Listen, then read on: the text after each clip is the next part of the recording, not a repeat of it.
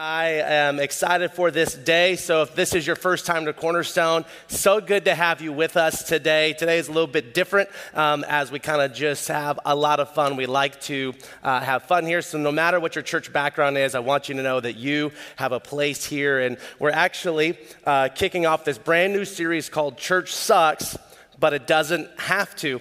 And uh, a lot of this just stems from people that we've talked to, the stories that we've seen, as you heard uh, from Heath, just sharing his story that one bad experience kept him from church for 24 years, and it was just only recently this year that he actually started to get back into church. And, and to just be quite honest with you, I think we just have to level and just say what I think is just known that churches across the board have been taking a beating lately. You know, the headlines are filled with scandals, or the next church that did this, or this pastor that did this thing. And um, there are so many different cover ups, and there are pastors that are put on pedestals, and there are pastors who are taking their own life because of the pressures of the things that they're feeling. And it doesn't matter if you're a trendy church and you do uh, all the lights and all the things, or if you're an old school church, uh, the enemy is out to steal, kill, and destroy. And the enemy is coming to rip apart churches. That's what he's looking for. And so, this series uh, I want to just share with you is not about bashing churches. It's not about tearing down pastors. It's not about which worship style is better than another. This is not about what Bible versions that you're supposed to use. It's not about why there are so many different kinds of churches. This series is about why people hate church why people have had a bad experience, and then what we can do to help change your perspective on church and also to help you build your life on Jesus. That's what we want to do with this series. So if you're here and this is your first time Jesus says, I think it's important for us to go back to what did Jesus actually say and then let's begin to apply that to us. And I love what Jesus says when he was confronted with why he was hanging out with certain people. Jesus says this in Mark 2 17. He said, When Jesus heard this, he told them, Healthy people don't need a doctor, sick people do. I have come not to call those who think they are righteous, but those who know they are sinners. So we kind of like call this like a philosophy of ministry. So here at Cornerstone, our philosophy of ministry is that the church is a hospital for the sick. Our church is not concerned about being keepers of the aquarium. It's not about making people that show up here that are members happy. We're about reaching people who know that they need help, who know that they are lost, who know that, that they have hurt, and we're trying to reach them, and our church will do everything we can to be able to do that. And when you think about it, Many people here at Cornerstone have this story of some type of hurt that you experience. Uh, churches, or you were hurt by a pastor or someone in a church, or maybe you know you hurt someone, other church or some pastor. And I think that old saying is true that hurt people hurt people.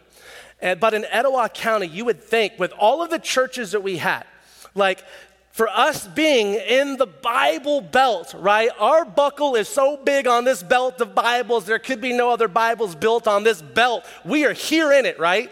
You would think with all of these churches, we wouldn't have issues. We wouldn't have like anything wrong. People would like find faith in Christ and people would say, You got to go to the Bible Belt because there you find real faith. But we find in Etowah County that we have one church for every 400 people. And that's like amazing, except seven out of 10 don't go to church anywhere. And that's saying 30,000 people in Etowah County go to church. And I want you to understand 30,000 people in Etowah County don't go to church. There's a problem. And so it kind of brings me to this idea of a garbage can here. We're not going to talk about Alabama yesterday. Oh, garbage. Auburn, that was close. You know that was horrible. Like, uh, you know it was bad. We got sometimes the grace of God and we just get lucky, right? We got a garbage can here, and um, I asked people in our church like several weeks ago if they would write maybe some of the reasons why they stopped going to church, maybe some of the hurt they experienced. And I want to share some of these with you because as I was going through them, and I, and I couldn't put them all out, there were so many of them, but I wanted to just read some to you because I think it's just really sad that so many people have experienced hurt within a church. And This person just wrote unwanted. This one said, You're a child of the king, dress like one. This person said, I felt judged. This one said, Your upbringing doesn't define who you are. This one said, Pastor issues. This one said, Felt judged, not accepted. This one says, Your girlfriend's not Christian enough. We cannot be friends if you continue to date her.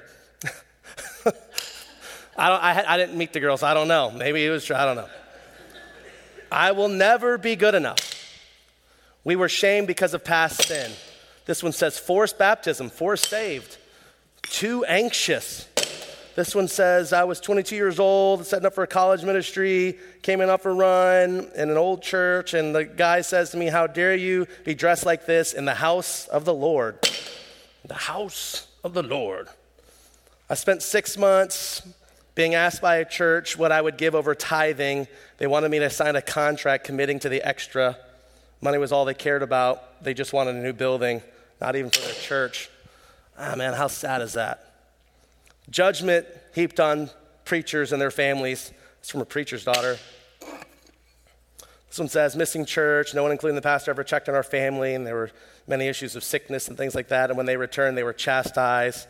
Hurtful things like, hey, I'm your pastor in case you forgot, since you haven't been around. Obviously, wasn't joking. I want you to take everything that you were ever taught about church, all of your thoughts, and today I'm going to ask you to just throw them away, all of it.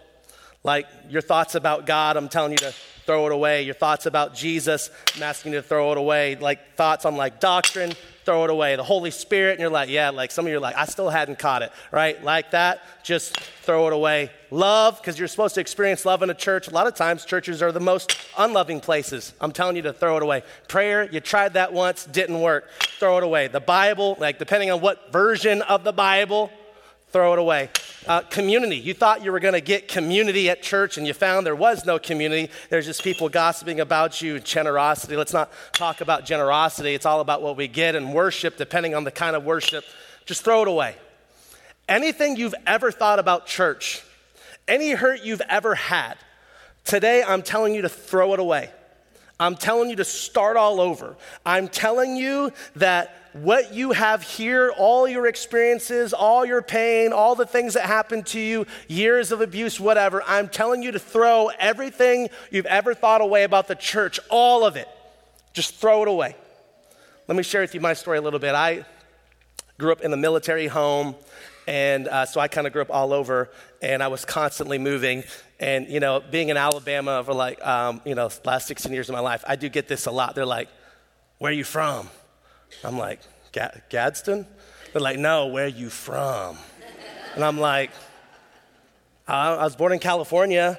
and I'm like, where are you from, though? Like, where are you from? They just want to know what kind of Asian are you, bro? You know what I mean? Like, what are you? Like, what are I'm like? I don't, like, I don't know. Korean, like the kind that doesn't eat cats? I don't know. Like, what else? What do you want me to say? I, I got a citizenship in America. You know what I mean? Like, I'm from here. I am from here, right? And it's just crazy things. So, we're, right, so I constantly moved around. But one of the things my parents did is they did raise me in church. Uh, the type of churches that I went to were kind of like when you think of like the old school, like Baptist, like they're going to yell at you, suit and tie, you know, kind of dogmatic. Uh, but it was just one of those things like you don't you don't know any better. You're just in it, especially as a kid. You just grow up, and it's just that's just the way that it is. But everything changed for me my my seventh grade year. My dad was stationed in Arizona, and we just moved there. We were two years living in Korea, and we lived there. And my dad felt like God was working in his heart for him to be a pastor. Now, that was weird for me because, like, I'm already like going to church and I already feel all these different things. But then he becomes a pastor when I'm in seventh grade, and man, like, you're already going through a lot in seventh grade. You know what I'm saying? Like, there's a lot happening. And then he became like a pastor, and it was I saw a side of church I had never seen before, and I felt pressure to be a certain way. Not that my dad ever put pressure on me, but I still felt like the weight of being this pastor's kid. And of course, I had to attend all the services Sunday morning, Sunday night, Wednesday night, any prayer things. And Saturdays, we go door knocking. And in case you have no idea what that is, you literally knock on people's doors, like complete strangers. And you're just asking them, like, if they went to church anywhere, and you try to like share the gospel with them. You're like, you're trying to like convert people right on their doorsteps. And I would go with my dad on Saturdays, and I'm telling you, my prayer life grew so much in middle school because there is nothing like walking up to the door when my dad's like, It's your turn. You're like. You're just praying, like, Dear God, if anyone will be home, I pray that they don't come to the door. Like, your prayer life is so good, and you go up and knock, and like, you know, like, oh, no one's there, Dad. They're like, you didn't knock hard enough, son. oh, dear God, please. They just knocking, like, hey, I want to invite you to church. It's like nothing like you just your dad's doing. You know what I mean? Like, it was crazy. And just that was what I experienced. That's what it was. And it just is what it is. And uh, our church launched on Super Bowl Sunday, 1990, uh, 1997. And just tossing this out there, that was the first year Denver Broncos won the Super Bowl. I'm just saying, just for reference. All right, John Elway's first of two. And um, we wonder why our attendance was super low that evening. because the Super Bowl's on. I don't know if you thought about that, but like it's probably not a good time to launch a church and expect people to show up. And it was crazy for me because it was like I could wear jeans to school, I can't wear jeans to church. The only music I could listen to was like hymns with a piano or any Christian songs with a mild, mild drum beat. Because I don't know if you knew this, the electric guitar and the drums were from Satan himself, and the backbeats of one and three beats that would put you in a rhythmic trance that is on par with what Satan has to offer. And I'm telling you, I'm like, it was a lot of do's and don'ts. You can't do this, you can't do that. You should do this, you should not do this. You can go here, you can't go here. And it's like, you can't go to the movies, but we can watch trash at our house. But it, you know what I mean? Like it was just completely like this back and forth. And at the peak of the church, it was about 50 people. There was a guy in the church that um, was a leader and was doing student ministry and stuff, and, and he split the church. Split the church. A church of 50 overnight just never got past 30 after that. I was a senior in high school at the time, and uh, I didn't know all the details of things that took place, but here's what I do know that guy that split that church had some pretty harsh things to say about me. I didn't do anything. I didn't ask for my dad to be a pastor. But this guy took some shots. And let me tell you something 17, 18 years old, that'll mess with you. And so I was decided at that point that I was out. Church was not for me. I was done. I was going to pursue scholarships. I was going to go to Arizona State University. That's what I was going to do. But then I go on a missions trip uh, during spring break. We go to Mexico, and man, God did this funny thing where, like, I felt like He wanted me to be a pastor. Uh, but I knew all the pastors that I've seen, and I didn't want to be like that. But I ended up going to Springfield, Missouri to a Bible college, and it was there in Springfield. Uh, I began to see things I had never experienced before. I began to be exposed to things I'd never seen before and begin to question everything that I was ever taught. So I, I want to share a word with you now that is kind of a buzzword, and it's, I didn't know that I was doing it at the time, but now I understand what I was doing. It's a word called deconstruction.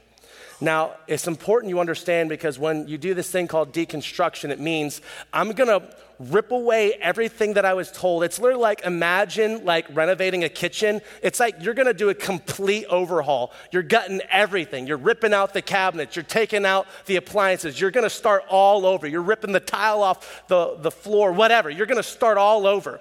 That's what I did, except the one thing I didn't do, some people will say, you need to deconstruct everything when it comes to faith in God, and do you believe? No, no, no, no. I never doubted for the fact that, that, that there was God, that Jesus was real, that He died for my sins. I never doubted faith in God, but I doubted everything that I was ever taught.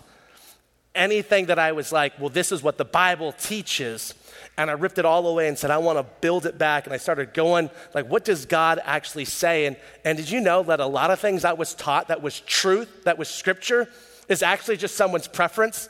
Or they took the Bible out of context. Let me give you an example. Wear your Sunday best.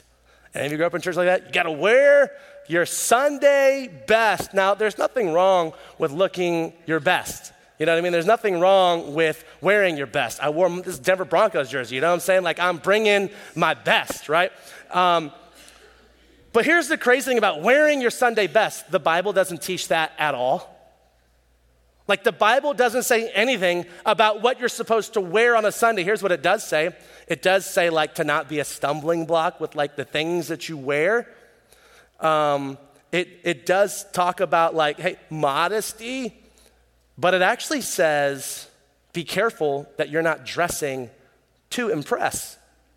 There's actually a lot more in regards to dressing for others to look at you and to talk about you in a positive way than what you're actually wearing. And here at Cornerstone, we do have a dress code wear clothes. just, just wear clothes.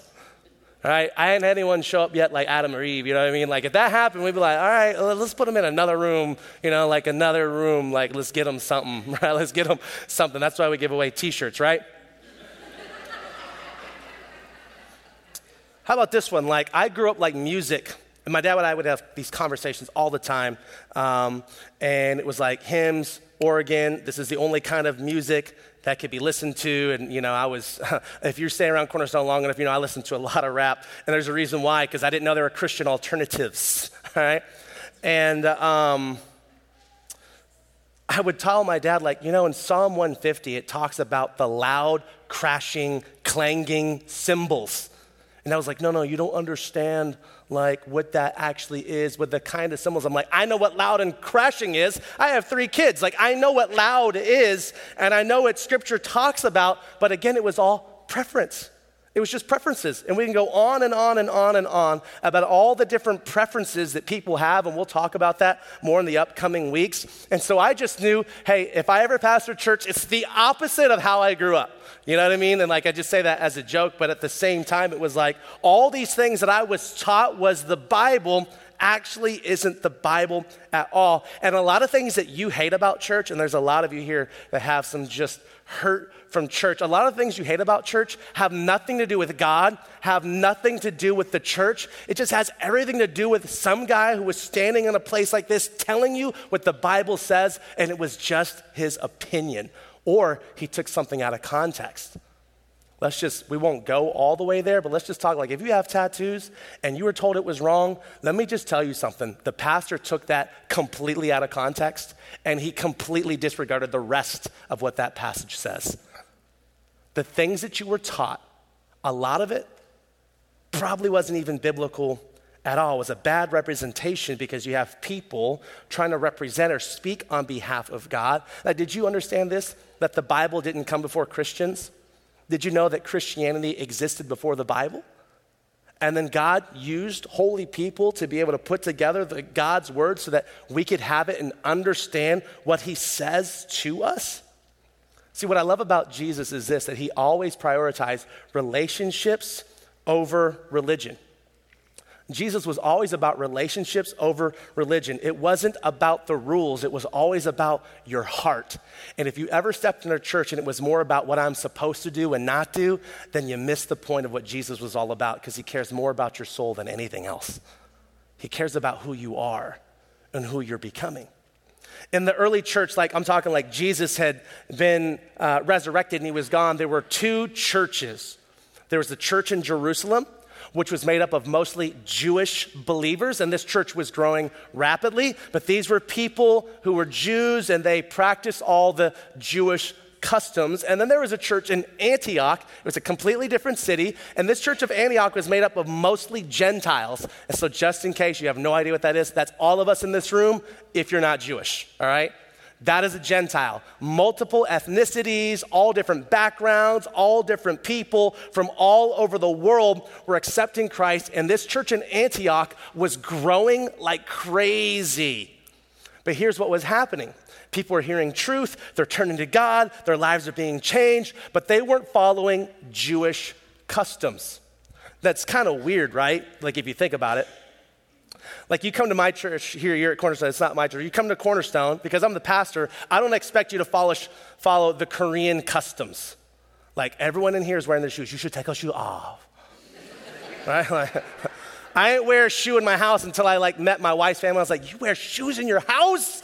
You wear shoes in your house? How you keep this clean? Right? Like, I, I don't expect people to follow customs or things that I just thought that's just like from your culture. But like Jewish people who were believers felt Jesus was a Jew, Christianity started from Jerusalem. So you have to follow Jewish customs.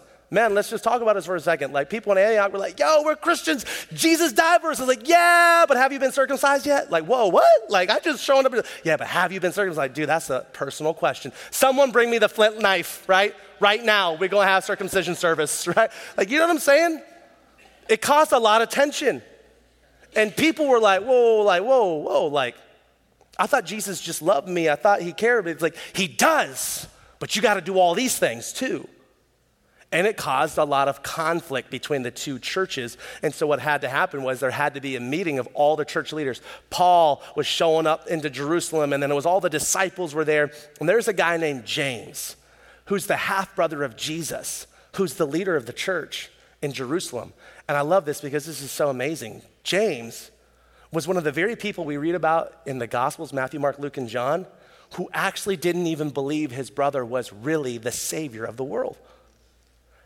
After Jesus died, after Jesus resurrected, was when James became a follower of Christ.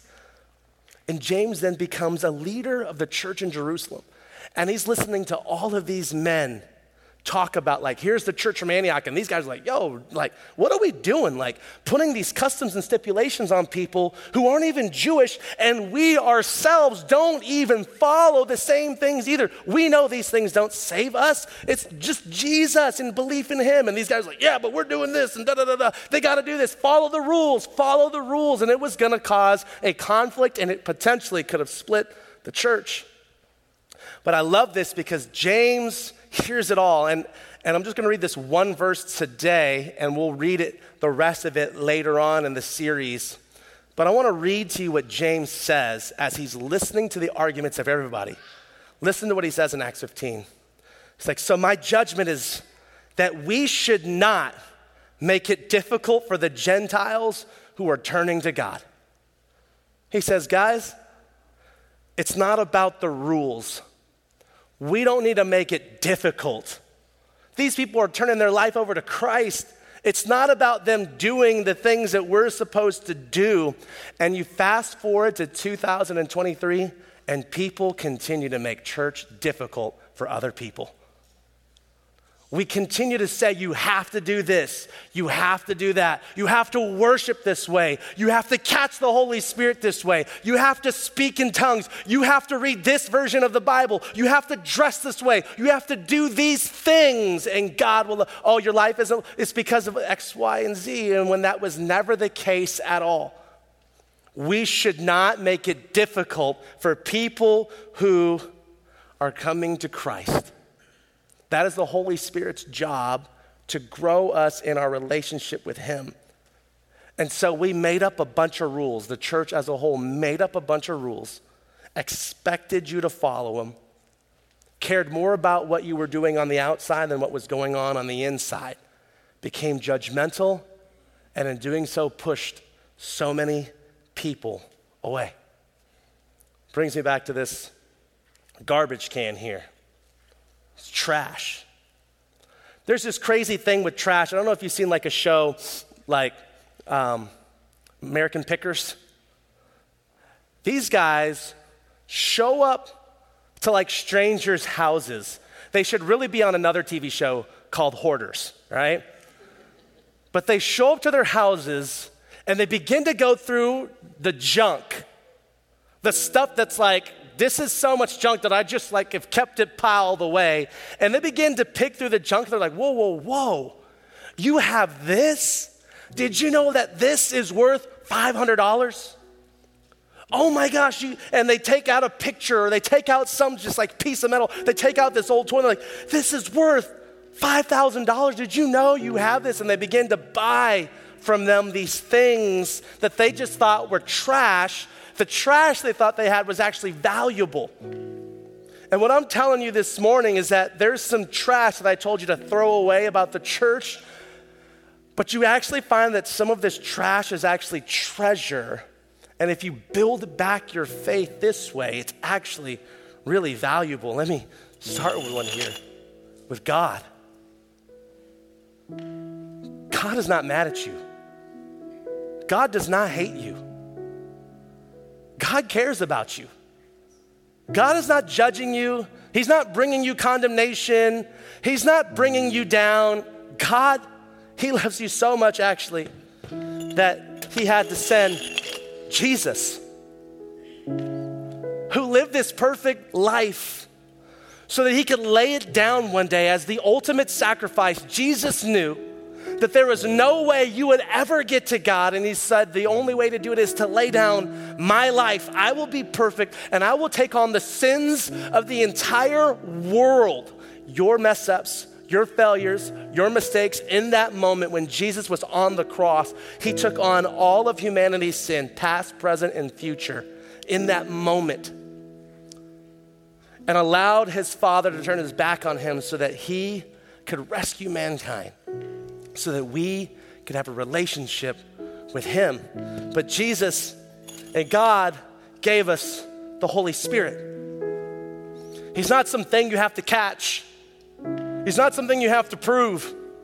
The moment you put your faith and trust in Jesus, the Holy Spirit lives inside of your heart. And it says in Scripture that every single day we can die to our old self and we can become brand new, that He can help us transform our minds, to change our thought patterns, to become something different. The Holy Spirit. And then from that, we get this whole other thing sound doctrine. In other words, teaching. We can build our faith on solid scripture things that you were taught may not even be in the Bible, but the Bible does teach truth. It says, as a matter of fact, that holy men of God spake as they were moved by the Holy Spirit, which means that we can trust the Bible. Just read it. It doesn't matter what version you read, just read it. God gave us His Word so that we can learn and connect with Him. Just read your Bible. It's not about reading X amount. No, no, no, no, no. That, that's religion. He says it's about relationship. Spend time knowing what I want you to know and understand the context of what I'm saying because I want to help you grow. And so get into the Bible. And then you know what that does for us? brings about prayer.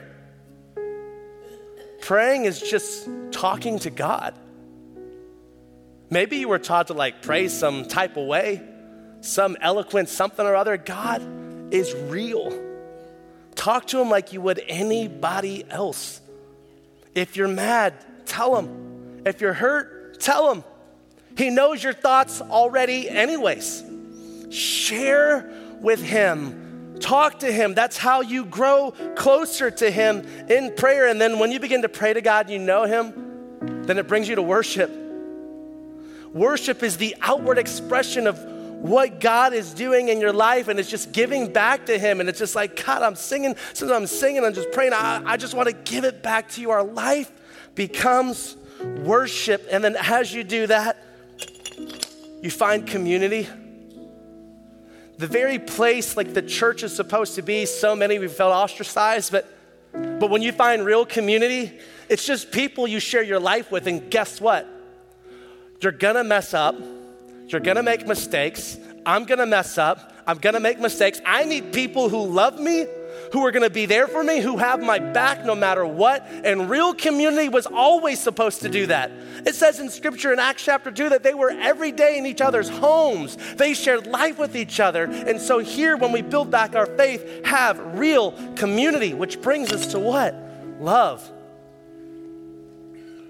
True, unadulterated love. Like the kind of love, it's like the scripture calls it agape love The love that says, I will give it to you even if you don't give it back to me. This is not the love that says, Well, I will only love you if you do this. Well, once you do this thing, then I can. No, no, no. He's just saying, I love you. And guess what? God loves you so much, He can't love you any more than He does right now. He loves you. And then that love begins to spread to other people, and you find that, like, God is love. And you begin to give that love to other people, which brings us to what? Generosity. We begin to give up the things we love for things we love more.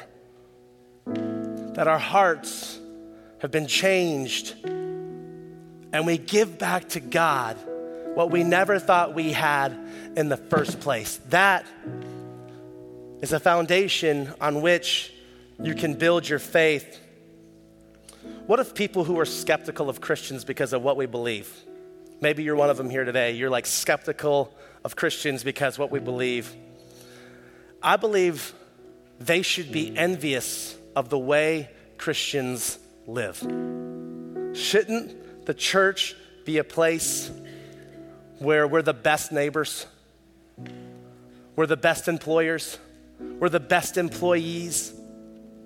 We're the best, we're the best friends? We're the best teachers?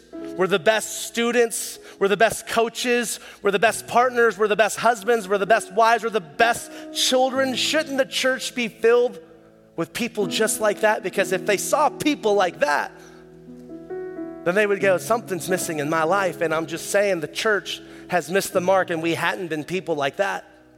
We have the opportunity to be just like that real, honest, not perfect, flawed, who've been forgiven.